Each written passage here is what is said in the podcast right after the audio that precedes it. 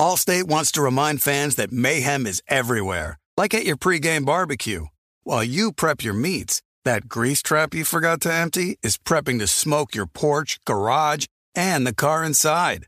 And without the right home and auto insurance coverage, the cost to repair this could eat up your savings. So bundle home and auto with Allstate to save and get protected from mayhem like this. Bundled savings variant are not available in every state. Coverage is subject to policy terms and conditions. Looking for an assist with your credit card, but can't get a hold of anyone? Luckily, with 24 7 US based live customer service from Discover, everyone has the option to talk to a real person anytime, day or night. Yep, you heard that right. You can talk to a real human in customer service anytime. Sounds like a real game changer if you ask us.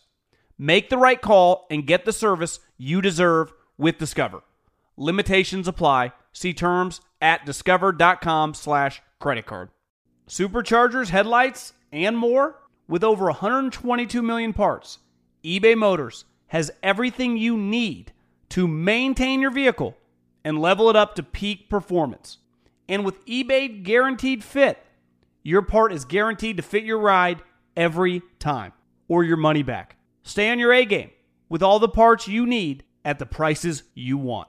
It's easy to bring home huge wins. Keep your ride or die alive at ebaymotors.com. Eligible items only, exclusions apply. The volume. Can you believe we're this deep into the NFL season? We got to make every second count. With DraftKings Sportsbook, you can make the most out of every game. Bet on your favorite teams for a shot at winning big bucks. New customers can score 150 instantly in bonus bets for betting $5 on any matchup. So right now, get in on the action with DraftKings Sportsbook, an official sports betting partner of the NFL. Download the app now and use the code JOHN. New customers can score 150 instantly in bonus bets for betting just 5 bucks on the NFL. Only on DraftKings Sportsbook with code JOHN. The crown is yours. Gambling problem? Call 1-800-GAMBLER. In New York, call 877-8-HOPE-NY or text HOPE-NY 467-369 in West Virginia. Visit www.1800gambler.net. Please play responsibly. In Connecticut, help is available for problem gambling. Call 888-789-7777 or visit ccpg.org. On behalf of Boot Hill Casino and Resort, Kansas, must be 21 or older in eligible states, but ages vary by jurisdiction. See DraftKings.com slash sportsbook for details and state-specific responsible gambling resources. Eligibility and deposit restrictions apply. Bonus bets expire 168 hours after issuance. Terms at sportsbook.draftkings.com slash football terms.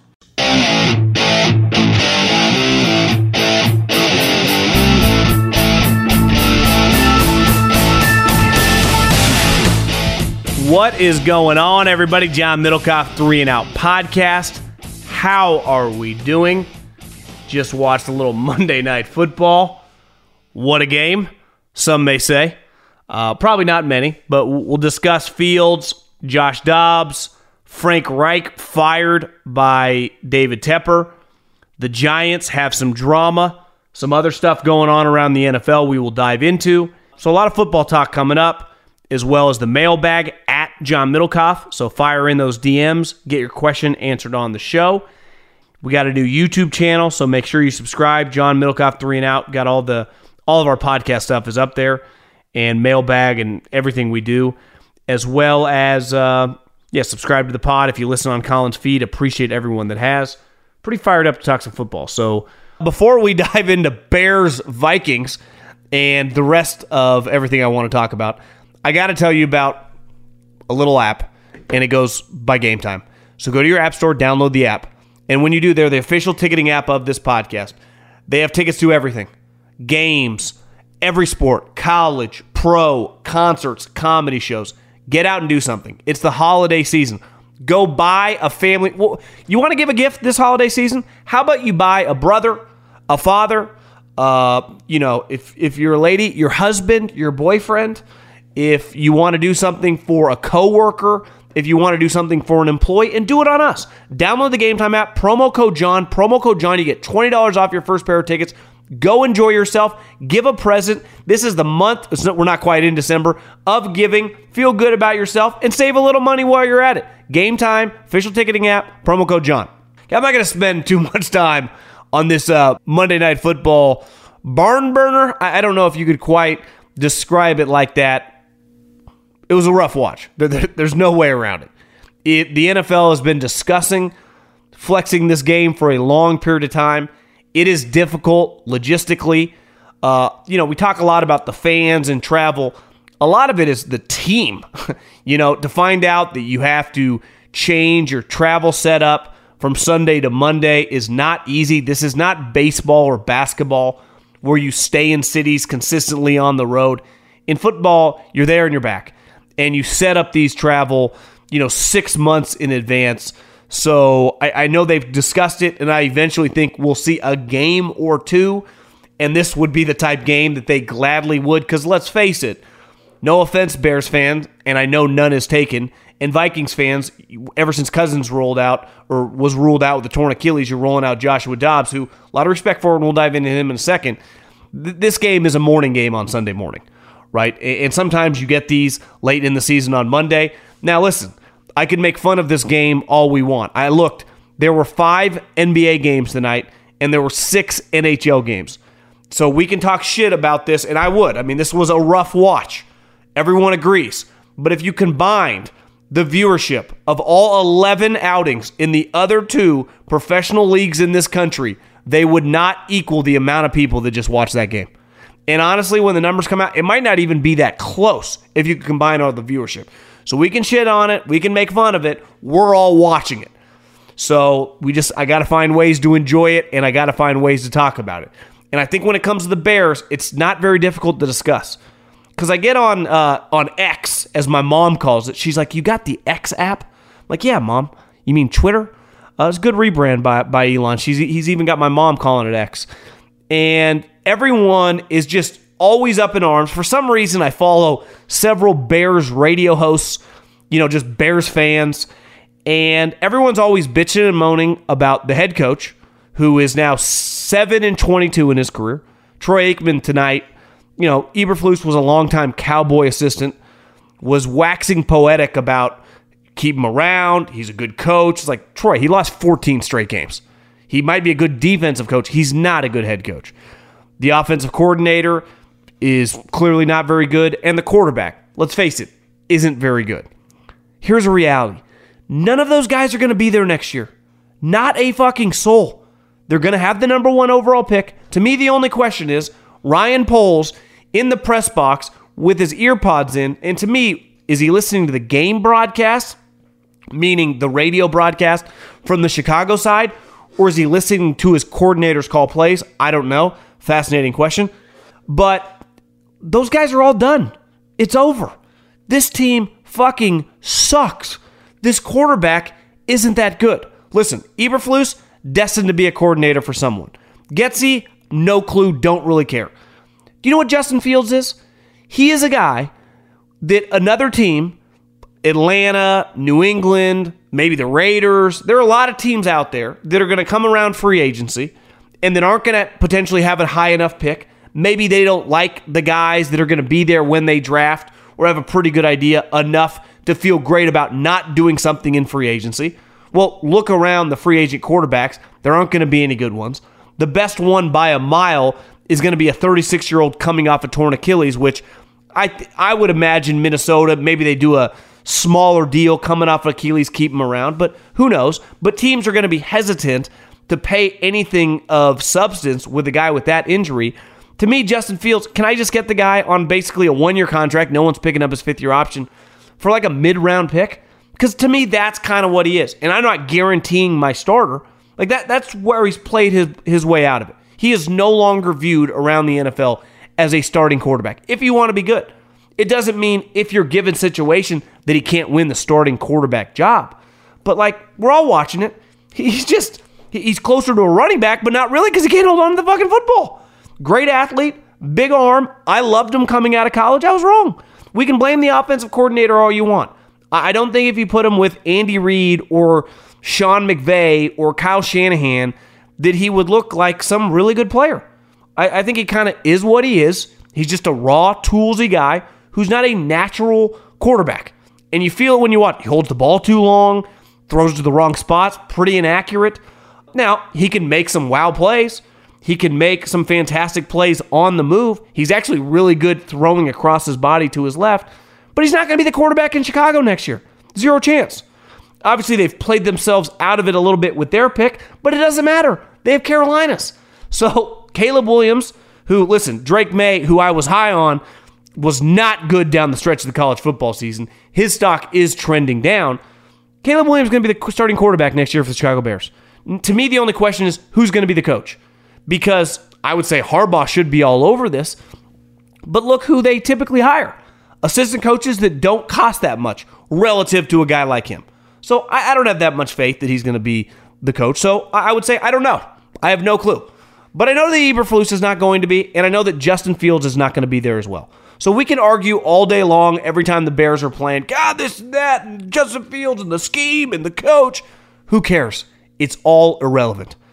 And on the Minnesota Vikings, in football, it's not that complicated, right? There are your star players, which in a league full of one percenters, right? A, such a small percentage of people in college football ever make it to the pros. Just like a tiny percentage of people in high school ever make it to play Division One college football. So it's it's the elite of the elite. And then in that group, there is a group that separates, right? The star players, the all pro level guys. And the gap between them and the rest of the field is pretty wide right? The gap between Mahomes, Josh Allen, Herbert, Lamar, Jalen Hurts, like th- that group, all the really good players, relative to like the 23rd best quarterback in the NFL, is fucking wider than the Grand Canyon. And then the gap between you know the star players and the backup quarterbacks is just dramatic. And anytime that you force a backup, whether it's your linebacker, whether it's your guard, whether it's your slot receiver, to play in a given game, they can play well you could start a backup on a given game and he could give you two sacks or score two touchdowns or have an interception and a forced fumble. Like they can make plays. Happens all the time. But over the course of a season, if I have to start a backup over and over and over again, it will not work. And that guy will get exposed. That's the reason he's a backup. And I think you see that with Joshua Dobbs, who to me is a fantastic backup quarterback if I feel very good about my starter. If I'm Andy Reid, if I'm the Bills, if I'm the Ravens, if I have any of these teams, if I'm like the Eagles right now, Marcus Mariota is their backup. I would much rather have Dobbs. But part of the comfort he gives me is, let's face it, if any of those guys go down for the season, we're all done. Like the likelihood of ever having Brock Purdy as your third string quarterback and being able to have injury after injury and still being able to make the playoffs is an outlier situation. It's it's it's crazy that that happened. That is not normal. Usually your backup quarterback is just a random guy. And ideally, he only has to play a game, maybe two starts, right? Like Chad Henne for Patrick Mahomes. Keep the ship above water for when Mike Starter gets back. And to me, that's what Joshua Dobbs is. So everyone making fun of him that he's running. No, he's he's had some good moments as the starter with Minnesota and with Arizona, but the more accumulation that the other team gets of film on him, and the more that he has to play, the more he's going to be exposed. Football 101. I, I don't think any less of Joshua Dobbs just because he throws 10 interceptions on Monday Night Football, right? He's going to have those games. That, that's what a, any backup quarterback in the NFL will have. And when you see these guys around the league who, you know, some people have been starters, like Derek Carr. Derek Carr got paid a lot of money to be good on the Saints. He's no longer any good. To me, he's trending to be a really good backup. He's no longer a starter who you feel good about. Now, he would be on the high end of backups, right? Baker Mayfield, another example. Baker Mayfield is a backup. Now, he's starting every game, but just because you start every game doesn't mean that, like, truly you would be a starting quarterback on a good team because you would not. If you were, your team would be good. So I, I, got a lot of respect for Joshua Dobbs, everything he's done this season. And like tonight doesn't make me feel any different about him. If I was a team next year and had a highly paid quarterback, I would love to try to get him for two or three million dollars to be my backup quarterback. Because again, if that guy goes down for the season, my season is over. But if Jalen Hurts rolls an ankle, or like last year when he missed a couple games and Dobbs is my backup quarterback, I feel good about it. I feel good about him in the locker room. I feel good about him on the field. I feel good about his knowledge in the playbook. I think he's clearly one of the best backups. Okay, let's start with the Panthers and everything that happened today with Frank. And it had been brewing for a couple weeks. Jay Glazer, who has been uh, talking about it on Fox, that his seat was getting really hot. And basically, that, you know, he was in trouble. And this was a couple weeks ago. And then we learned this morning on, on Monday morning that he was fired. And I saw this study. I, first, I got a theory. There was a study that's making the rounds on the interweb about good looking people and how they're more likely to make more money. And you would think, like, ah, God, good looking women, you know, make more money than uglier women. It was actually about men. Good looking men make more money, which kind of makes sense, right? In, in any field. I'm not talking like acting, I'm talking in any field. I don't know exactly how this study was done. Maybe it was based on Jawbone, but I, I was like, yeah, I, I could see that. And I, I kind of was thinking, I kind of have a theory that, you know, former players that become head coaches have this ability when they walk in the room to just have a lot of alpha, have a lot of just machismo. That even if you were a super rich guy, there's like I, intimidation might even be the wrong word, but there's just like, damn, that is a dude. Like if you've ever been in a room and Mike Vrabel or Jim Harbaugh walk in, you're like, God damn, that's a fucking, that's a big dude right there. And you just kind of stop and look, right? And I, I, think you've seen two coaches, one who was just fired today and another guy that's going to get fired, that both kind of have that as well. Like Frank Reich is a big dude. So when he walks in the room last year with David Tepper, or I guess it was earlier this year, and David had just blown everyone out, right, and needed a head coach, even though his resume in recent years had been pretty ugly, and Frank is not like part of Harbaugh and Mike Vrabel and even Ron, there's kind of like this red ass craziness to him. That's not Frank, known as a super nice guy. But he does have this like walk in the room. He looks the part. So if you're this guy worth billions of dollars, you see a guy, the guy you just fired, Matt Rhule, does not look the part. You did not give the job to Steve Wilk, So you're kind of looking, you want a guy with a little NFL experience. My theory is when you're a former player, you're much more likely to get that second opportunity very fast.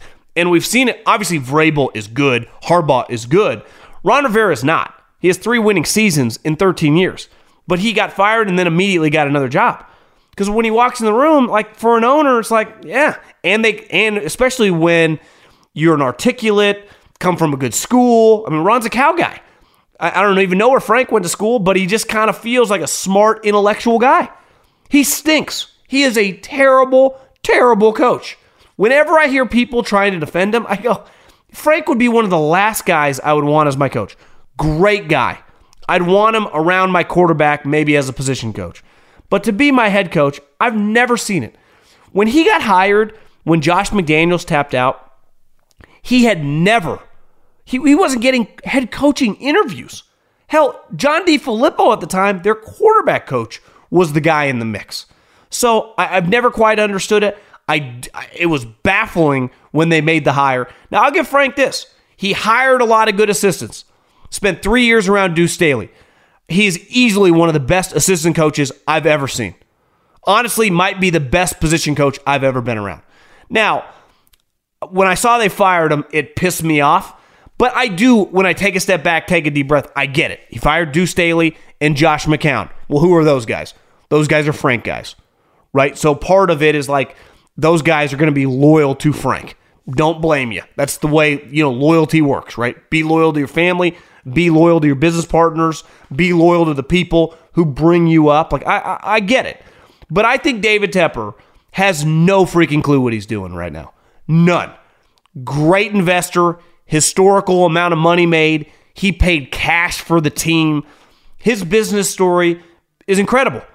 But I've seen a lot of people saying he's he the modern day Dan Snyder. And I kind of laugh at that. If you Google Dan Snyder, because I was in like junior high when he bought the team, Dan Snyder made his money very, very early. Dan Snyder was loaded in his early 30s. Pretty sure he bought the Washington, Uh, they were Redskins at the time, like at like 35 years old. Could be a little off on my age, but he was young. So if you get rich really early and you're crazy, like Mark Cuban was crazy, got his money early. David Tepper is 66 years old. He's been rich for a while. When he took over this team, he had been around the Steelers for a long period of time. Now, part of it is maybe when he was around the Steelers, and listen, anyone who has mentored from someone who's successful, just because you look up to that guy doesn't mean you agree with everything they do. And part of it is like they hired Mike Tomlin, it worked. He hired, like, I can't blame him for fi- firing Frank. I, I can't. Frank is awful. He's not a very good head coach. That's objectively speaking. He's won 13 games the last three seasons as a head coach. No one ever is going to get fired in back to back seasons in the middle of the season. Urban Meyer lasted more games than this guy. Now, is David Tepper the reason that they drafted Bryce Young? Because if that's the case, like, th- that's a shit show of an organization. They tried to hire the Lions offensive coordinator last year. He told him to kick rocks. He wasn't interested. So why would he be interested now? To me, a lot like the Bears, you need to blow this thing up. But it's a lot easier to blow up the Bears when you got one top 10 pick and the other number one overall pick. Plus, you got some good pieces. Got some defensive linemen. You got a corner. You got DJ Moore. Uh, you got some stuff to work with. Carolina has little to nothing to work with. And a quarterback that, let's face it, looks tiny. Like the conversation now, I was thinking about this the other day watching the Houston Jacksonville game. Isn't it's not CJ versus Bryce. CJ has nothing in common with Bryce, especially today. It's like CJ, would you rather have CJ Stroud or Trevor Lawrence? That's the conversation I was thinking today. And I would be like, if you factor in the contract, CJ's in year one, Trevor's, you know, in year three, so you're going to have to pay him sooner. I'd rather have CJ Stroud. So the, the conversation between the two guys, now would CJ look as good with Frank in that offense? No. But no one could dispute if you just watch the two guys who you'd rather take. And if it is true that coaching staff wanted CJ, remember Josh McCown looked at him at the pro day, like we got to talk about places to live or places to eat. I, I, forget exactly what he said, but everyone's thought like, ah, they're going to draft CJ Stroud. And then the owner gets involved. Because when you're super rich and old, you usually think you know a lot, even if there are times you don't. We all know people, or I would imagine most people listening, that have some form of wealth. Not billions of dollars, but it might just be a small business owner that's doing well, that does not need help from anybody, makes decent coin. I would imagine if that guy's in his 60s or 70s, he's not Mr. Progressive when it comes to ideas in terms of his business. Why would he? He knows what works. So that's what makes it very complicated for these guys. David Tepper's like, I just fucking paid $2 billion in cash. I remember when he bought the team, he sold like $780 million worth of Apple stock to pay for the transaction. You, you think this guy is going to look at these football coaches or a general manager that's been scouting and beating the bushes for the last 10 years like they know more about just operating than him? Even though he should. And in football, the best organizations hire someone then let them let them cook. What's Jerry Jones' biggest mistake? That his ego got in the way of Jimmy Johnson.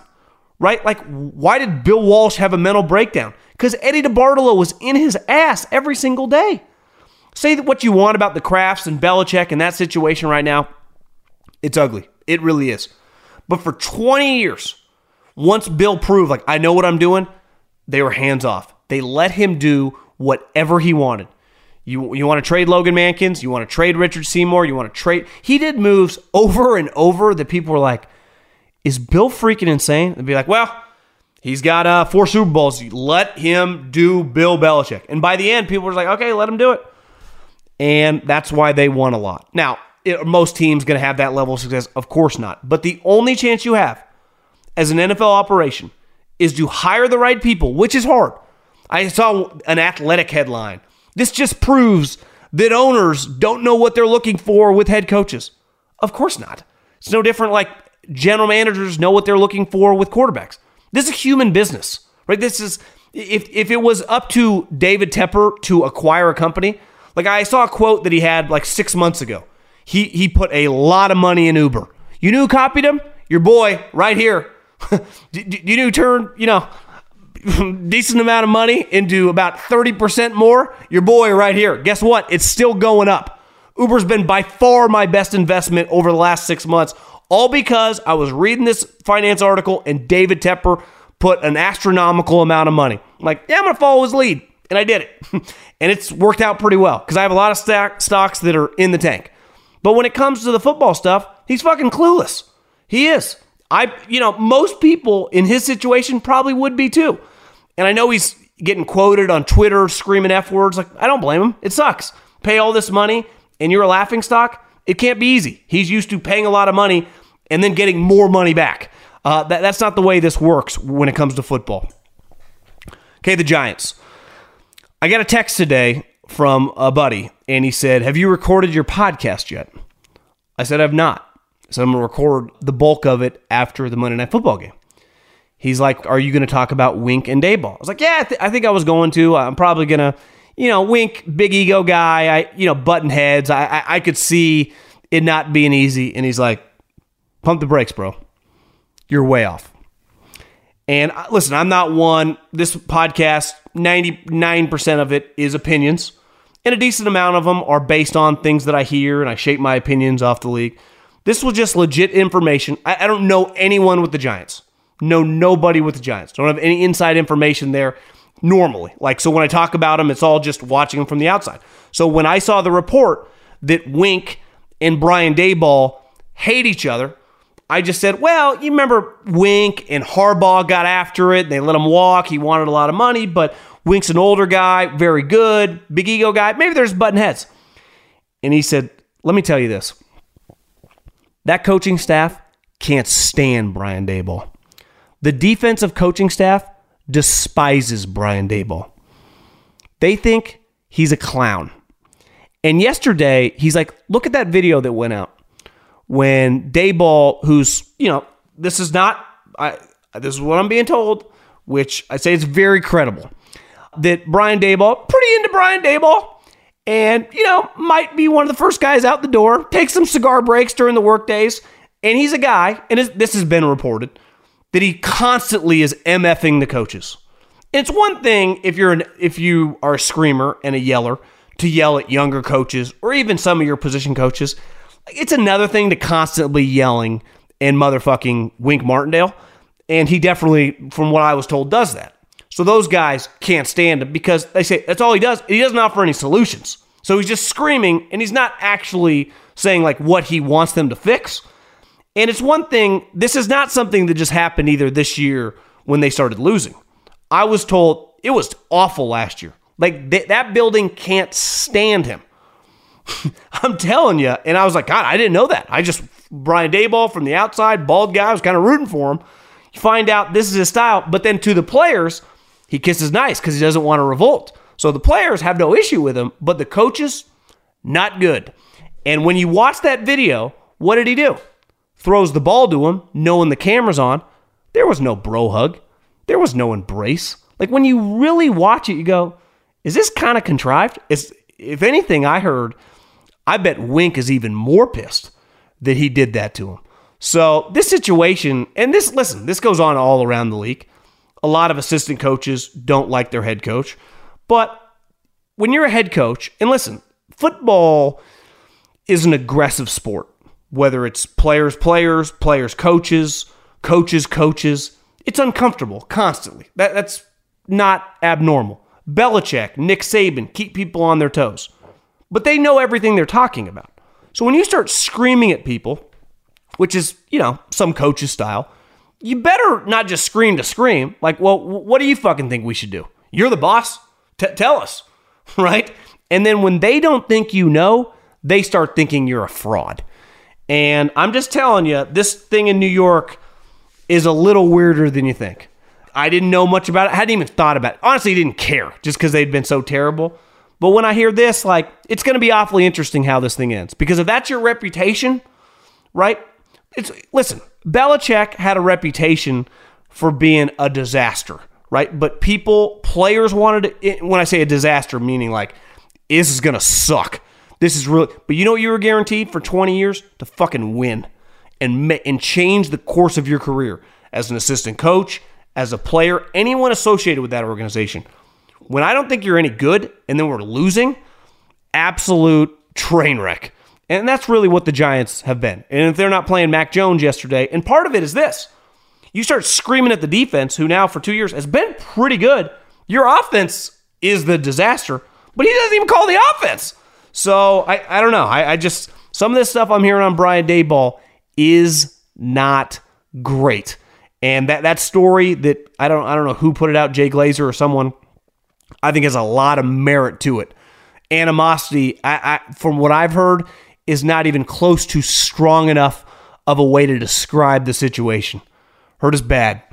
Hurt it's really bad. And listen, there are probably other situations around the NFL that are the same. It just hasn't leaked out. And you're talking about people that make a lot of money, big egos.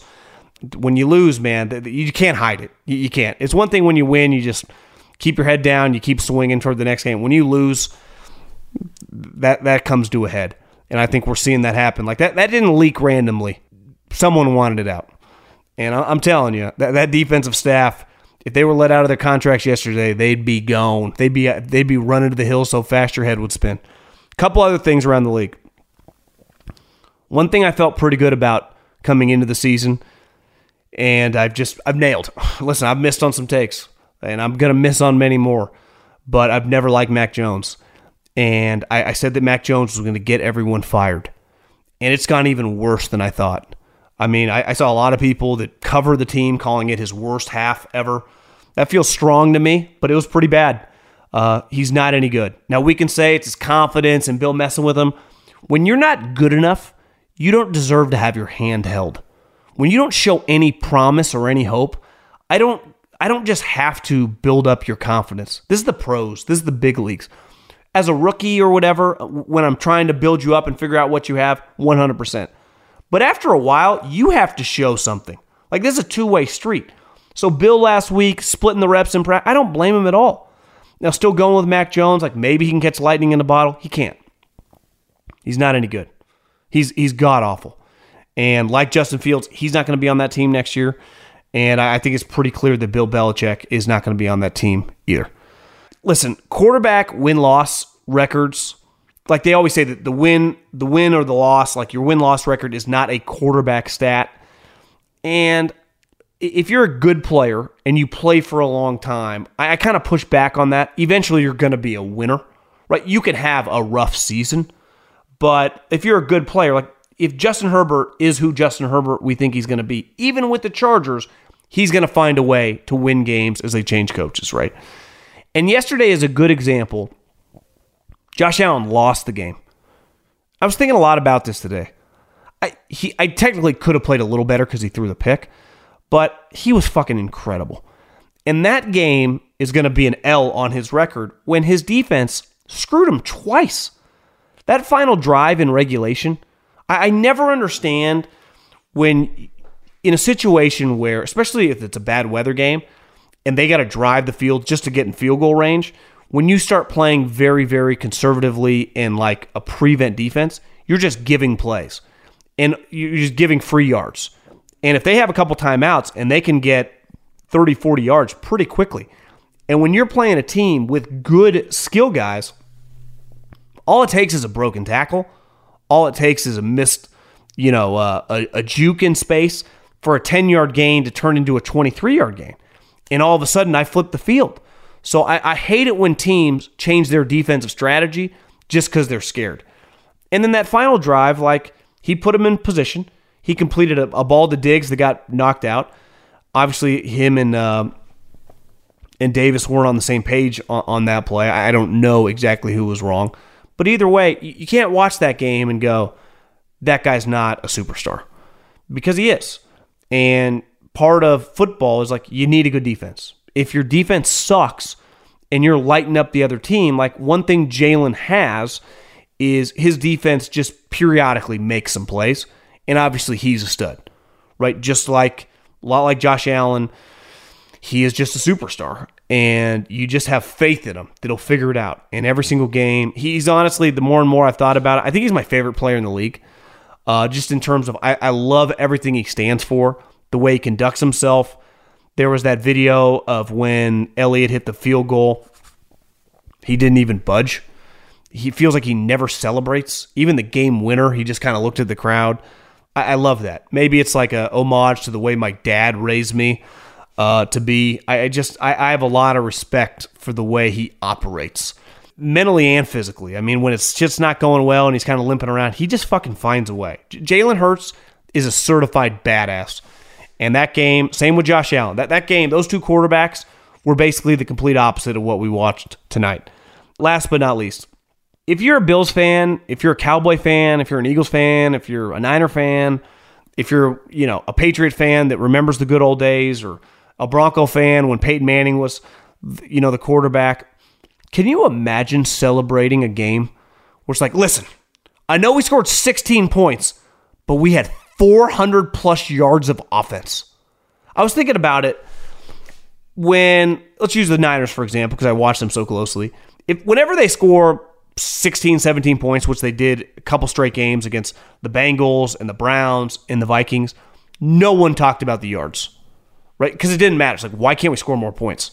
Red zone turnovers, red zone inefficiency. Like, what happened? Just Purdy against the, the Bengals, for example, threw for like 350 yards but they scored 17 points. It's like all we talk 17 points, 17 points, 17 points. The Steelers wanted to throw a party because they accounted for over 400 yards of offense. Like you guys scored 16 fucking points. I mean, how could you be excited? Like, eh, listen, the point of the NFL, find a way to win. You don't get style points. But they are doing way too much celebrating. I don't feel any better about that. I don't care how many yards Pickett threw for. I, I don't care how much better this new coordinator is. If they're going to struggle like they have been to score 20 points in every game, they're going nowhere. Now, if they can convert 450 yards into 27 points moving forward, then yeah, we're talking about a different team. But like, what the hell changed against Cincinnati Bengals? Scored 16 freaking points. They were one of four in the red zone. I, I just, if that's where you're at, and I would imagine most Steeler fans aren't like super happy. I mean, they're happy that Canada's gone, but aren't just anointing the franchise because they found a way to be productive from the 20 to the 20 yard line. But I, I, think we need to pump the brakes uh, until we get 25 points up on uh, up there on the scoreboard. Let's get to uh, the player that made it look easy, Morgan and Morgan. And I, I just talked about him, but I'm going to talk about him again no player that I remember can look, and maybe it's this year because he's been banged up. Maybe it's a Super Bowl hangover. I don't know. But cons- maybe it's the new offensive coordinator. Consistently is bad early in the game. I mean, Jalen Hurts, I can't count how many games I've watched this season in the first half where you're like, what are we doing? This, uh, where is the Jalen Hurts that we saw last year? What is going on? You're like, God, is this, did they screw up? They pay him too much money, but his body language never changes. It was like miss the play, he'll just walk over there, he'll talk to Sirianni, he'll just sit on the bench and he'll put his helmet back on, he'll come back out. And then you look up, they've won the game, and he's accounted for five touchdowns, two on the ground. Walk in the game winner. Like, how the hell did this guy do that? There is something to be said. And listen, his adversity is unique, right? He went to Alabama and then transferred to Oklahoma.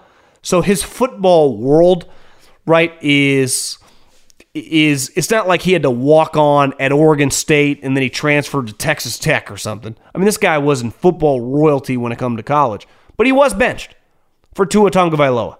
He did have to transfer to Oklahoma. So he had adversity in his life. That that is not disputable. First class football adversity, but it was legit. And then he was drafted in the second round and was not named the starter by any means when he got to the NFL and where he started at and where he is now is one of the most incredible things I've ever seen. It, it truly is. Because let's use Josh Allen, who we were just talking about him with because they just played. You're like, well, Josh Allen improved a lot from college. He was taken seventh overall. You take a guy seventh overall, you think the guy could be a star, which he has become, but they believed in it. Not a soul thought that about Jalen Hurts. There wasn't one NFL draft board, not one, including the Eagles, that had a guy as a first round grade. The guy wasn't even viewed as a first round player. So to become, and most people, like, let's face it, I was not alone thinking the guy, you know, he's really more of a running back. I mean, his early on in his career, that's what he looked like. And he's become such a potent deep ball thrower. He's just so consistent as a player in terms of just every game you know what you're going to get. It might take a minute for it to get there, but you know it's going to come. He's just a badass. I mean, he, he truly is. If you like the NFL, even if you're a Cowboy fan, a Giants fan, a Niner fan, whatever, and you want to hate the Eagles, you got to respect this guy. Uh, I, I, can't have any more. Honestly, he earned even more my, my respect in that game on Sunday in the rainstorm after they had just won a big Chiefs game. You know, they got the Niner game coming up. Even if they blew the Bills game, it's not the end of the world. He just refused to let them loose. And when you watch the Eagles now, he refuses to let them loose. Morgan Morgan Player of the Week, Jalen Hurts. So if you're ever injured, you can check out Morgan Morgan. Their fee is free unless they win. For more information, go to forthepeople.com slash John or dial pound law, pound 529 from your cell. That's F-O-R, thepeople.com slash John or pound law 529. Attention all wrestling aficionados. Wrestling with Freddie makes its triumphant return for an electrifying fourth season. This is Freddie Prinze Jr., and I am beyond thrilled to announce that our wrestling extravaganza is back, and joining me once again is the one and only Jeff Dye. Get ready as we highlight the most jaw dropping matches, dissect the fiercest feuds, and uncover the latest twists and turns in the world of pro wrestling. We're dusting off our legendary side quests and unleashing a barrage of brand new segments that will keep you guys on the edge of your seat like our talks on Unsanctioned Thursdays. Freddie, you know we got to give the people what they want. This season, we have an all star lineup of special guests who are going to be gracing our podcast, bringing with them their own unique insights, experiences, and all of that in the world of pro wrestling and beyond. Whether you're a seasoned wrestling veteran or a fresh faced newcomer, we promise an experience like no other. So buckle up, wrestling fans. Listen to Wrestling with Freddie as part of the My Cultura Podcast Network, available on the iHeartRadio app, Apple Podcasts, or wherever you get your podcasts. Do you love Selena? Like, really love? Whether you saw her live, saw the movie as a kid, or saw her looks all over TikTok, there's no shortage of reasons to stan the Queen of Tejano. And Stan, we do over three whole episodes of our podcast, Becoming an Icon. We're reminiscing as lifelong Selena fans, sharing hot takes and telling her story. Listen to Becoming an Icon on America's number one podcast network, iHeart. Open your free iHeart app and search Becoming an Icon. If you love sports and true crime, then there's a new podcast from executive producer Dan Patrick and hosted by me, Jay Harris, that you won't want to miss. Playing Dirty Sports Scandals. Each week, I'm squeezing the juiciest details from some of the biggest sports scandals ever. I'm talking Marcus Dixon, Olympic gymnastics, Cain Velasquez, salacious Super Bowl level scandals. Join me on the dark side of sports by listening to Playing Dirty Sports Scandals on the iHeartRadio app, Apple Podcasts, or wherever you get your podcasts. Okay, let's dive into the mailbag. Easiest way to get in Instagram, my name at John Middlekauff. Fire in those DMs. Get your questions answered here on the show. We'll start with Liam. Mailbag question. Saw your tweet about David Tepper. Might have been a little angry that he uh, fired my guy Deuce Staley, who is easily one of the better assistant coaches and running back coaches in the league. Now, we talked about it earlier. I, I get it, but it makes me angry. It just does. Because Deuce left the Lions Dan Campbell was his guy to go be closer to his mom, who was aging, and who knows how much longer she was going to be around. He went there for family. God, it ticks me off still. Who do you think will reign in the NFC South in the future? Who is the top team in the division going forward? Well, I think it's wide open, right? Let's face it, the Saints are a debacle. They paid Derek a lot of money, and he's just not good anymore. Might be the offensive coordinator as well. The combination just doesn't work. Dennis Allen's not a good head coach. The Tampa Bay Buccaneers need to reset the franchise. They really do. They, they know that. They're eating a bunch of money this year. The Carolina Panthers, nowhere, I mean, they don't even have a coach. And the Atlanta Falcons, you know, definitely, I would say a quarterback away from being a lot better than they are. But it's how do you get that quarterback? You know, I mean, it, it, there's no guarantee that you just snap your fingers and get that guy. Now, if somehow this offseason Kyler Murray becomes available, could they trade for him? Could they move up in the draft and draft a guy high? But if they do that, there's no guarantee he'll be any good. So I, I would say TBD. with not a lot of good options. And I think anytime that you're in that position, it's a problem. And that that division right now is in a quarterback situation where they're just not any good. You, Cam Newton was a starter there for a decade, right? You had Drew Brees a starter there for 15 years. You had in Atlanta Matt Ryan a starter there for 15 plus years as well. Like you lose those guys, it's hard to hit the reset button. And this is typically what happens.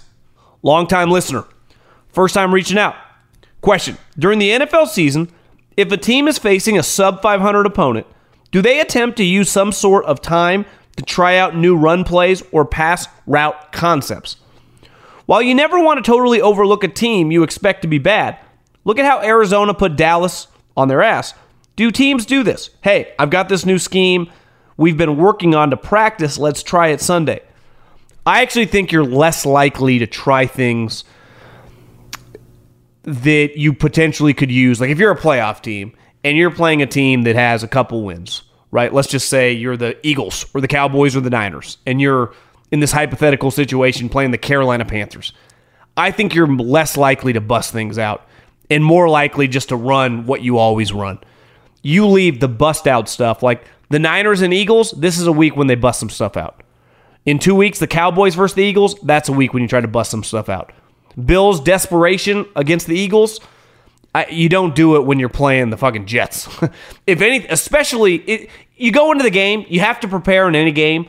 Because I got yelled at when I first got in the NFL for making fun of bad teams to an assistant coach when I was like, I think, handing out the injury report or the weather report. And he kind of scolded me. You cannot act like that in this league. And I agree. You, you can't act like that going into a game.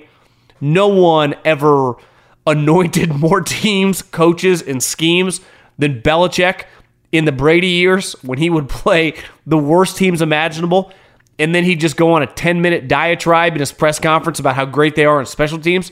Like, what is this guy talking about? But he had to psych himself out. Now, once you get into that game and you're up 25 to nothing, you're not going to run some double pass or maybe some new ideas with blocking schemes with your offense. Same thing with defense, right? If you can just play your base defense and beat the team, there's no point to start doing some stunts or maybe some blitz concepts or some different coverages to put that out there for your upcoming opponents that matter. Now, ultimately, I think sometimes we overthink football. You know, it's just a game. Do I got better players and my go to plays? And sometimes can my player pull a play out of his ass? Right? Obviously, the NFL is a scheme oriented sport. But like at this point in time, if you're playing the Chiefs, the Ravens, the Cowboys, the Niners, the Eagles, like kind of know what they do. You know what their strengths and weaknesses are. All of a sudden, one of their players isn't going to do something completely different, more than likely, and expose you. Not saying that it can't happen, but you got a pretty good idea coming in, like what Chris Jones, Patrick Mahomes, Travis Kelce, and their DBs like to do. I, I know Lamar's strengths and weaknesses. Like I, I know what Debo and Aiyuk, the routes they like to run. Right now, you can have a wrinkle or two, but I think sometimes that gets a little overvalued at the highest level. Like th- these teams know know what's going on, right? If I'm playing the Eagles, like I got a pretty good idea what Jalen likes to do.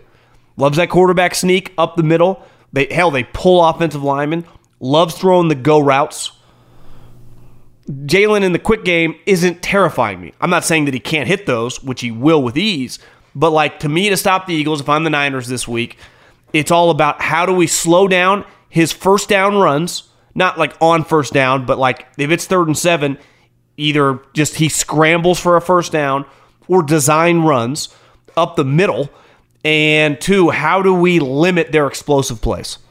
I mean, that's it sounds basic, but that's fucking what they do on offense. I recently heard your pod where you said, look at athletes a lot like stocks. I'm the co founder of a startup that allows athletes to sell equity in their career and values fans get to invest in it the same way like Apple or Google in a federally regulated marketplace. My team and I would like to chat. Listen, I'm not all for entrepreneurship, and that sounds like an interesting idea. I wonder how difficult that would be to actually monetize, right? But shit, if you got in Patrick Mahomes that rookie season when he was the backup, be like getting in in Nvidia. Uh, big shout out to Three and Out. Appreciate you. I found you from listening to The Herd, and I find myself excited to listen. Don't tell Cowherd. I love his show too. I enjoy your move down to earth takes, and the profanity is refreshing. I love your takes on Brandon Staley. This is just positivity about me. I'm not, not gonna not gonna hate it. Kellen Moore. I guess this was just Wasn't even a question. Just positive. I appreciate you, Matt. I think the winner of the NBA midseason tournament should get a guaranteed 10 seed in the playoffs. Thoughts? I don't have many NBA midseason tournaments. Be lying if I've watched much. I get back to, you know, they are manipulating it, rightfully so, trying to boost t- television ratings. But I, I just, I have a hard time putting any value into it. So my take on that would be no. You can't just pull something out of your ass. I, I just, I the at least the play-in tournament, like a lot like the seven seeds in the NFL or the new wild cards in baseball, you have to win games over the course of a season. Like you have to earn your way there. Just playing a couple weeks. Honestly, the in-season tournament is just a tournament while the regular season's going on. Like, I'm sorry, Adam Silver, you're not the EPL. This isn't soccer. So I, I have a hard time valuing, and I've heard other people say this automatic six seed or automatic, you know, top 10 seed. Like, I, no, no chance.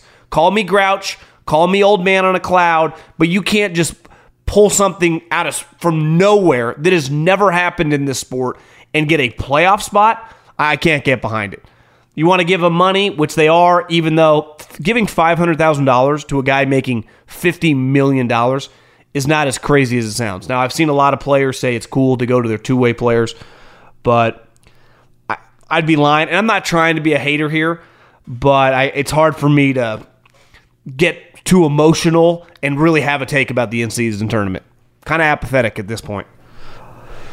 My question is Do you think that Joe Burrow could be the next Andrew Luck in terms of injuries due to the sacks? Luck was sacked 115 times in 55 games. Burrow sacked 148 times in 52 games. In the playoffs, Luck was sacked 11 times and Burrow sacked 29 times. Well, I hear you in the sense that they both, you know, obviously Burrow had a major knee injury, you know, early on in his was that his rookie year? Second, it would have been his rookie year. That was offensive line related. I have a hard time putting this hand injury on the offensive line. Now, big picture, you can't take that many hits right? And Burrow's more athletic than like Brady and and Peyton, right? Who to me, like him, Mahomes, I mean, even Josh Allen. Like if you watch Josh Allen against the Eagles, and and you can't go, this guy has the opportunity to be one of like top 15, 10 quarterback of all time. Long way to go. Then I don't know what to tell you. Like he's just he's like my John Elway. Patrick Mahomes is just to me probably the best quarterback I, have seen of his generation. Obviously, you could argue one of the best ever. He's already up there with like Peyton, a couple MVPs. I know Peyton won like four or five, but Rodgers won four or five, but he already has multiple Super Bowls. And he just consistently dominates the NFL, and he's like 27, 28. Well, to me, Joe Burrow has a chance to be right there. I would say one thing that Peyton and Brady do that those guys don't do because they're all kind of have some mobility. Obviously, Josh has the most. Mahomes and Burrow are good examples. Guys that can move, but really look to throw you have to just get down. And I think one thing Brady and Manning did is they hit the fucking ground. The, the, the, you, no one's questioning anyone at that level's toughness. Like these guys are so elite, all tough guys. You can't play quarterback at that level without being a tough guy. But you can't take the unnecessary hits. Now, some of it's obviously not on him, but I think that's one thing, big picture, he's going to have to learn to do is just avoid some of this stuff. And I think the hand injury, I have a hard time putting that on anyone except just wear and tear and injuries, unless I'm missing something. I haven't seen a video where he got slammed on his hand. Could be wrong. Uh, you know, don't try to balance my time of just Twitter and internet, and that's usually where you find stuff like that. But I, I haven't seen anything like that. So again, if I'm wrong, shame on me. But I, I wouldn't go there quite yet. But yeah, it's it's definitely it's okay to say Burrow's injuries are a concern. Burrow's injuries are a concern. Shattered his knee, came back, flying colors, team the Super Bowl. Right? A couple years later, season ending hand injury. So, however he gets it, I, I don't view him quite like Luck because part of, I, I, feel like Luck took more shots. Again, I, I know the stats you just gave me, but just from the eye test, it felt like he physically got hit more often than Joe, more violently. Maybe the league was a little more violently early on, you know, 14, 15, 16 let's face it, just seven, eight years later, it's a different NFL. I mean, look at Draymond. Puts a guy in a fucking chokehold and gets suspended five games. The NBA I grew up on would be a technical and a thumbs up. Okay, big fan of three now, long time listener. I'm a big believer in Purdy, but it does seem fair to want to see him play well and come from behind situations. more often before we put him in the elite tier with Mahomes and Burrow? Do you think he is capable of it and more of a Kyle issue than we've seen this year? Or is it possible limitations with experience or other things that have prevented Purdy from getting it done? I will say he led them to a field goal range against Cleveland and Moody missed it. Well, like that that's you just threw out two names there. Patrick Mahomes, who like already is like entrenched as a top 6 or 7 quarterback of all time and he's not even to his 30 or 30th birthday yet. And Joe Burrow, another guy who looks like he's headed to be a top 10 quarterback ever, health permitting. So look who we're comparing him to. 18 months ago, think about that. I'm recording this on November 27th. Brock Purdy was eh, 2023. Brock Purdy was drafted essentially like May 1st, 2022. So we're talking 18 months. This guy, this guy was drafted in the last pick of the seventh round. That's who we're talking about. So comparing him to like Burrow, that, that seems insane. Mahomes won the MVP a second season, right? And, and was a first round pick. Joe Burrow was the number one overall pick. This guy was viewed as like a not even a backup, held by the fucking 49ers. The 49ers had paid Nate Sudfeld $2 million guaranteed to be the backup. Purdy just beat him out. And I don't even blame him. Like, they needed a backup. You can't depend on your seventh rounder. And this is where I get uncomfortable with comparing him. In a vacuum, Brock Purdy's a really good player right now. He is thriving on the 49ers. Comparing him to like Hall of Fame level guys is unfair to him. Now, in a couple years, more than fair, right? To start nitpicking him. But right now, he's a fucking seventh round pick, kicking the shit out of everybody. Geno Smith makes just signed for $60 million. Brock Purdy ran circles around him. So, yes, has to come back. But they're not in comeback situations a lot when he's the quarterback. That, that's like one of the problems because they blow everyone out. And when they were against Cleveland, he let them right down. This is a big game against Philly. This is. Philly should be exhausted this week. They play Kansas City in a knockdown, drag out Monday night game in, in cold weather, tough conditions. Six days later, they play the Bills, who are desperate as a you know what, in a driving rainstorm in an overtime game, and they pull both games out. In credit to them, incredible to watch. Like that team knows how to win. Like the Niners should fucking put a hammer on them this week just because they run out of gas. Honestly, I wouldn't even blame Philly. Much more important this week for the Niners than the Eagles. Once the Eagles won that Bills game. But if they are in a situation where they're like down five in the fourth quarter, yeah, it's on the quarterback and on the coach. Like Kyle Shanahan has never come back down a touchdown in the fourth quarter as a head coach. Never happened. It's kind of crazy. So, like, I, I, think he needs to figure that out. But I have faith Purdy can figure it out. Is it really believable that Harbaugh didn't know what was happening in his own program? I live in the Louisville area, and when you know what hit the fan with college basketball, everyone here kept saying Rick Pitino didn't know anything. I think he's talking about the hookers. I find it impossible to believe that these coaches who literally eat, sleep, and breathe their sport are clueless about what's going on in their own program. Oh, yeah, and Michigan wasn't good and didn't even come to pay Jim until Connor got hired. Wasn't good was strong. They were underachieving. They were winning, you know, 9, 10 games. Now they're winning 13, 14 games. So I, I think there are a couple things going on. For example, I, I had I had a buddy talk to a college coach the other day, and he said, and I've heard this a million times, that program was using NIL before NIL ever existed. Basically saying that team was paying guys under the table. And forever in the SEC, and I've seen Danny Kanell tweet this, they've been cheating their ass off for fucking decades. And listen, I've never had a problem with handing a kid 50, 100 grand, giving him a car. I don't care. It's what in my world we call capitalism. it's what we call what you have to do to be successful. You do whatever. It's not breaking the law. That's an NCAA issue with a bunch of overeducated loser administrators who you wouldn't fucking trust to walk your dog across the street. But this notion that like there are these outlier situations, for example, the Rick Pitino thing. They got some hookers on campus. These are 7, 18, 19, 20 year old guys. Like, who cares? Like, I, am unfazed by all. What, what, what do you think's going on with a 20 year old at Louisville or at Kentucky or Duke? This is one of my issues. I like Jay Bilas a lot. I, I really do. But he's talked forever about players not getting paid, before now. It's like, Jay, you cover college basketball, which is not only way more corrupt than football because there's less premium assets, right, with the players. The, the top 10 guys are so valuable. Recruits in, the, in college football are very risky. There's a million fucking players. Like the best running back in the country, you know, one of them is arguably at Cal right now. He went to Norco High School in LA. Any team could have had him, but he wasn't the biggest recruit. Now, like Alabama, Ohio State, Michigan, Georgia, they'll probably try to pay him this offseason to get him to transfer. In college basketball, that rarely happens, right? The Steph Curry stories, it's usually Zion, Anthony Davis, usually the top recruits or the top draft picks. And they have been paying. It's one thing in football for me to get a player if I'm at Alabama back in the day, 60 grand. Most people aren't offering him huge cash. Well, in basketball, 60 grand, their family'd hang up on you. And, and these college basketball programs have been doing shady shit. When I think basketball, in the high level of college and the NBA, I think two things basketball women. I'm sorry, that's just part of the deal.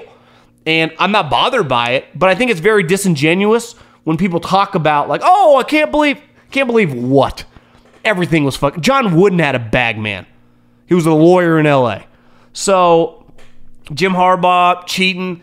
You ain't cheating. You ain't trying. This is football. This is Mike Elko just got $7 million a year for five years.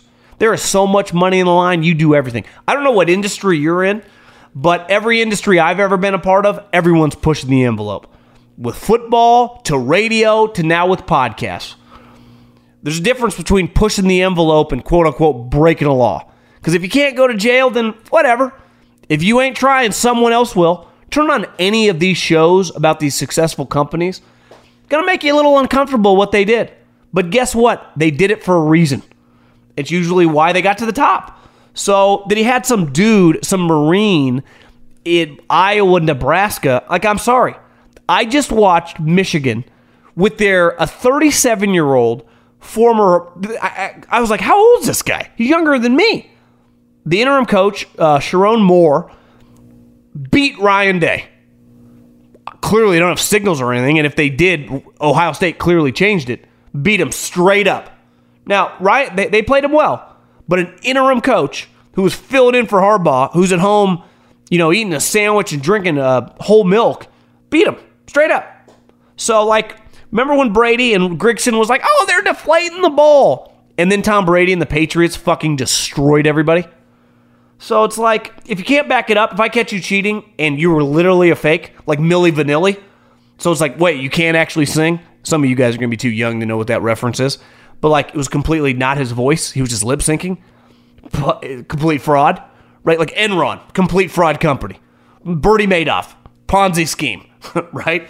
But if you don't think fucking Google or Amazon or Chase Bank or fucking whoever, the Patriots, the Niners, Bama, is doing some shit that's like, eh, it's probably not above board, you got your head under the sand, man. We live in a world where you're either playing the game or you're getting played. And if you want the action, it's usually on the edges, right? It, usually gets a little hot in the kitchen. Sometimes you get burned. Now, they got caught. You know, part of pushing the envelope, if you get caught, then you got to deal with the consequences.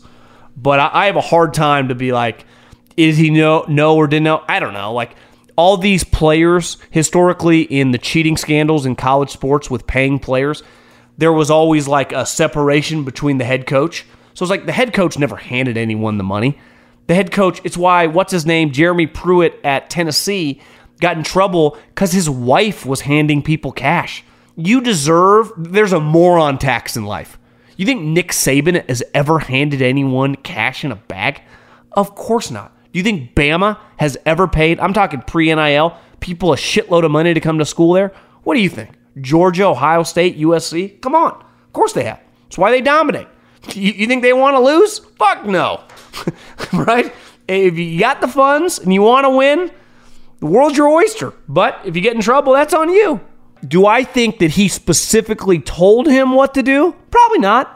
Do I think that he had some idea what was going on? Yeah, I, I do. Do I care? Not one iota. Do I care that these basketball players forever got paid hundreds of thousands of dollars? Of course not.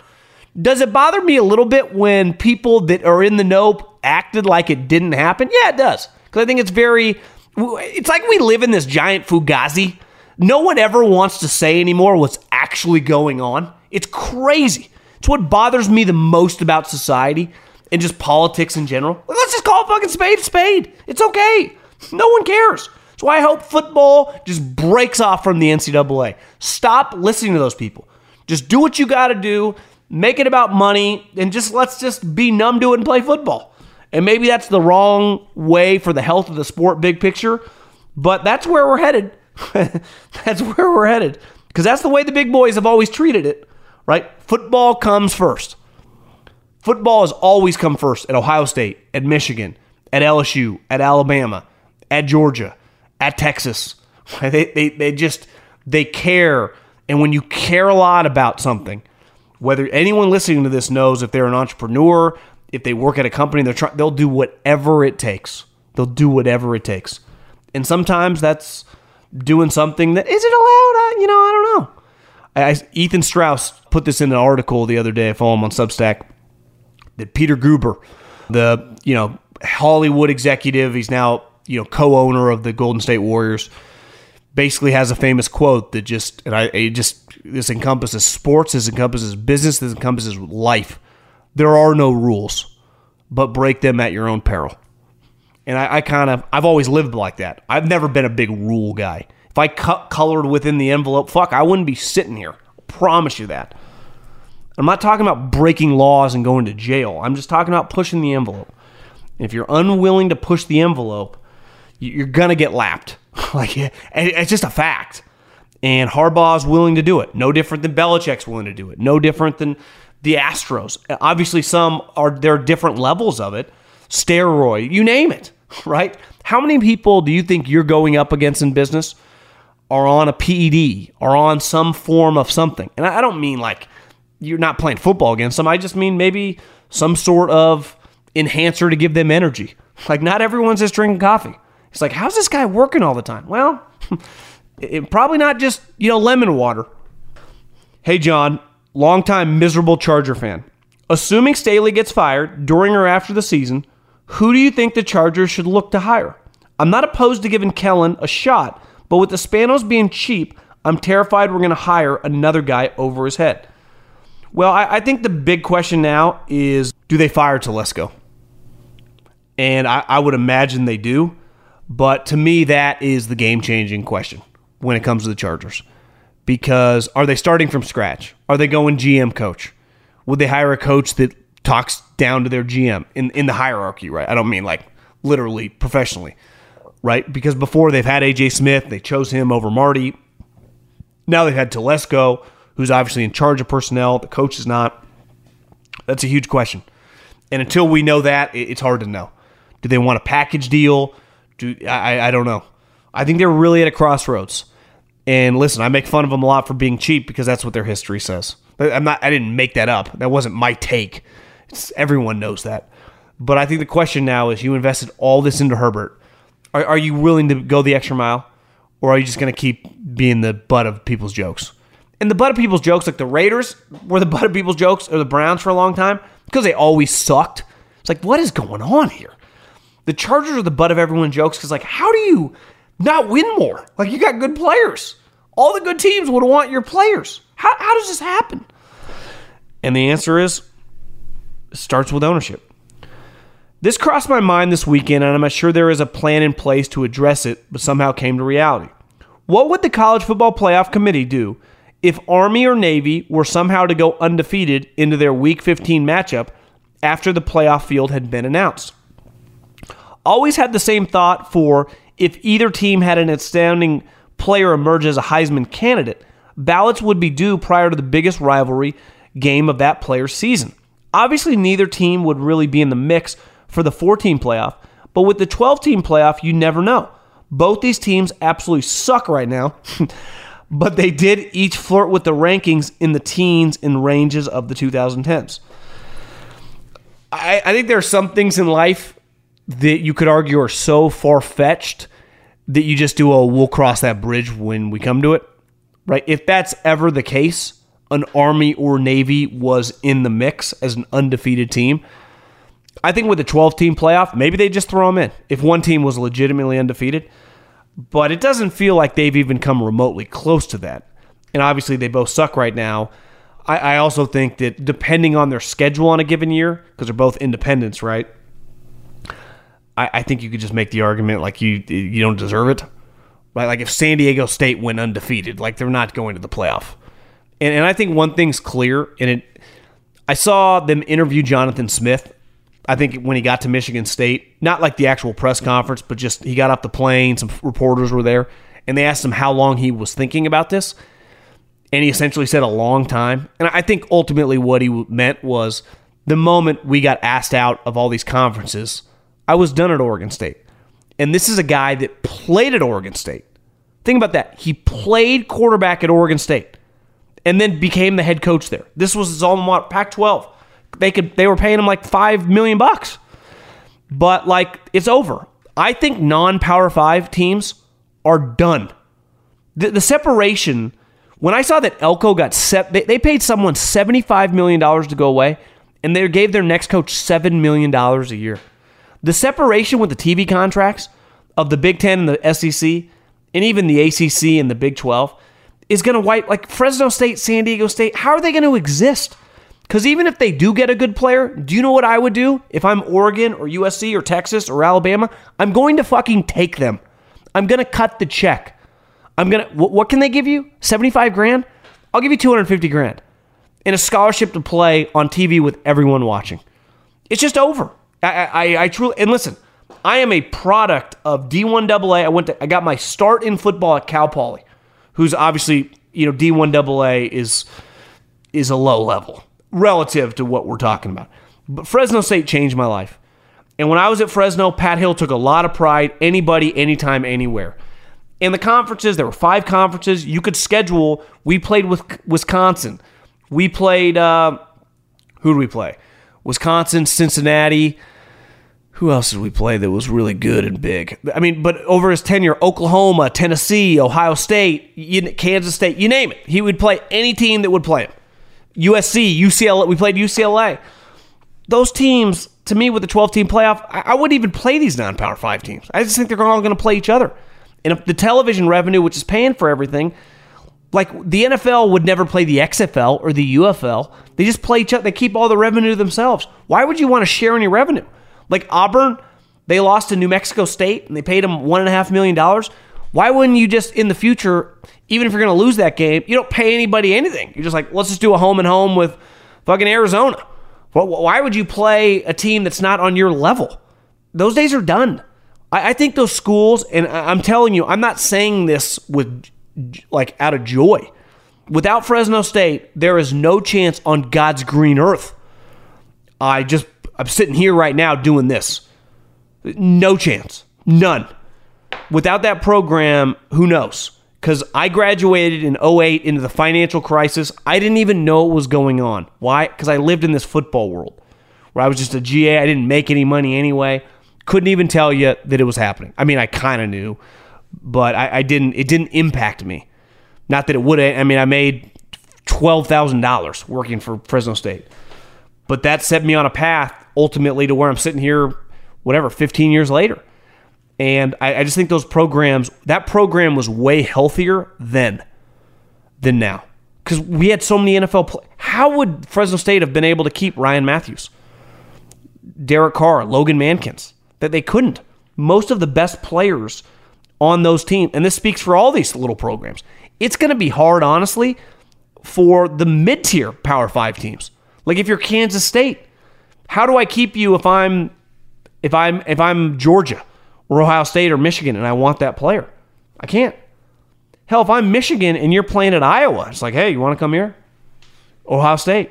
Hell, that happens now. So I I think the big picture, I, I think Navy and Army, and honestly, I think this should happen. I, I think those teams, Navy, Army, and I, I I'm a I no one grew up in a house that cared about America more than mine. So I, I, am pro. I have nothing but respect for the guys that play ball there. And I, have been to that game when I went to the when I worked for Philly. I think my second year. Obviously, I don't know where it kind of goes back and forth between like the Raven Stadium, the Eagle Stadium. I went. It was cool as shit. It was awesome. But like those teams should not make the playoffs. I, am sorry. they, they, just shouldn't. And I, I think there should just, if you're not in the Power Five, to me, my solution would be simple. Once they do this realignment, and, and they're going to end up realigning more, but the Power Five teams only play the Power Five teams. You don't play anybody else. And then if you're not in the Power Five, but you're not D1 AA, right? The Fresno States, Boise States, Army Navies of the world, you just play each other. And Oregon State, Washington State are now that. And do you know what sucks? Is Oregon State and Washington State deserve better because they tried it football. Oregon State's coach was the last six years is a baller. That, that guy, Michigan State, I'll promise you this, will not be that guy's last job. I, I would stake my claim Jonathan Smith's going places. Once upon a time, Washington State was in shambles. And I'll never forget watching the press conference. They had this AD who used to be, the, I think, the CEO of like Pizza Hut, business guy, rare in uh, college athletics. Most of these guys are wannabe business guys or fundraisers, and they get taken to the woodshed by Jimmy Sexton. I forget the guy's name, but he was asked when he was going on his co- coaching search. They said, "Are you going to use one of those committees to help you find a coach?" He said, "Yes, we have a committee. It's a committee of one, and you're looking at them." And a couple days later, Mike Leach was their head coach. So the, over the last decade, we've seen Mike Leach turn Washington State into just a legit program, and Jonathan Smith win eight to ten games at a program that I got news for you has no business going above 500. So those teams, because I mean the Big Ten was not going to offer them, just got fucked. Like they care about football. They really try at football, and they have consistently won at football, but they're screwed. I mean, it, it pains me to say this because I grew up in a town. UC Davis is obviously not athletically on that level, but kind of similar. You know, I, I knew a lot of people that farmers, construction workers, like blue collar people that were educated, that had college degrees, and they went to schools like Washington State and Oregon State. I feel like I know those people, even if I don't know them all. And they're just fucked from an athletic standpoint. It's over. It's over. Last year they were making, I think, like 35 plus, give or take, million dollars from the conference. Well, the Mountain West pays five. They're gonna have to fire a lot. Like the athlete, it's just it's just done, and it sucks. It's not fair. And honestly, I got a little emotional watching football this weekend. The Oregon State Oregon game and the Washington State Washington game. those games will never happen. The Civil War and the Apple Cup will never happen again. Like the Egg Bowl, the Iron Bowl, those are going to continue. Ohio State, Michigan, like those aren't going to stop. USC, UCLA, those games. Like I've been watching football for 30 years. I grew up on those games. I grew up watching these programs. And part of the cool part about having the underdog is sometimes they beat the big dog. I remember when in the driving fog rainstorm, Oregon State took down USC on like a Thursday or Friday night in the Pete Carroll era. You know, I've seen Washington State win a lot of upset big games. It sucks. It, it does. And honestly, it kind of hurt. Even though I get it, I, I understand. Grow or you die. You got to adapt. Things change. Business fucking is part of the deal, right? But it, it did. I, it was sad. it, it was sad, but it is what it is. The volume. It's Freddie Prinze Jr. and Jeff Dye back in the ring. Wrestling with Freddie makes its triumphant return for an electrifying fourth season. Hey, Jeff. Are you ready to rumble our way into an all new season of Wrestling with Freddie? You better believe I have. I've been practicing my body slams, and I'm jacked. All right, don't go injuring yourself now. We'll be highlighting the best stories and matches of the week in wrestling from AEW, WWE, and have one on one talks with the best talents in the world of pro wrestling. Listen to Wrestling with Freddie on the iHeartRadio app, Apple Podcasts, or wherever you get your podcasts. I'm Diosa. And I'm Mala. We are the creators of Locatora Radio, a radiophonic novela, which is a fancy way of saying a, a podcast. podcast. Welcome to Locatora Radio, Season 9. Love at First Listen. We're older, we're wiser, and we're podcasting through a new decade of our lives. This season, we're falling in love with podcasting all over again and getting to the heart of our stories. We're going places we've never gone before, and we're bringing you along with us. With new segments, correspondence, and a brand new sound. Season 9 is kicking off with an intimate interview with Grammy Award winning singer songwriter Natalia Lafourcade. What's giving you hope right now? Well, when I see what music does to people, it gives me a lot of hope. If you liked Locatora before, you're going to love season nine. Subscribe to our show and you'll see why Locatora is your prima's favorite podcast. Listen to Locatora Radio as part of the My Cultura Podcast Network, available on the iHeartRadio app, Apple Podcasts, or wherever you get your podcasts. Do you love Selena? Like, really love? Whether you saw her live, saw the movie as a kid, or saw her looks all over TikTok, there's no shortage of reasons to stan the Queen of Tejano. And Stan, we do over three whole episodes of our podcast, Becoming an Icon. We're reminiscing as lifelong Selena fans, sharing hot takes and telling her story. Listen to Becoming an Icon on America's number one podcast network, iHeart. Open your free iHeart app and search Becoming an Icon.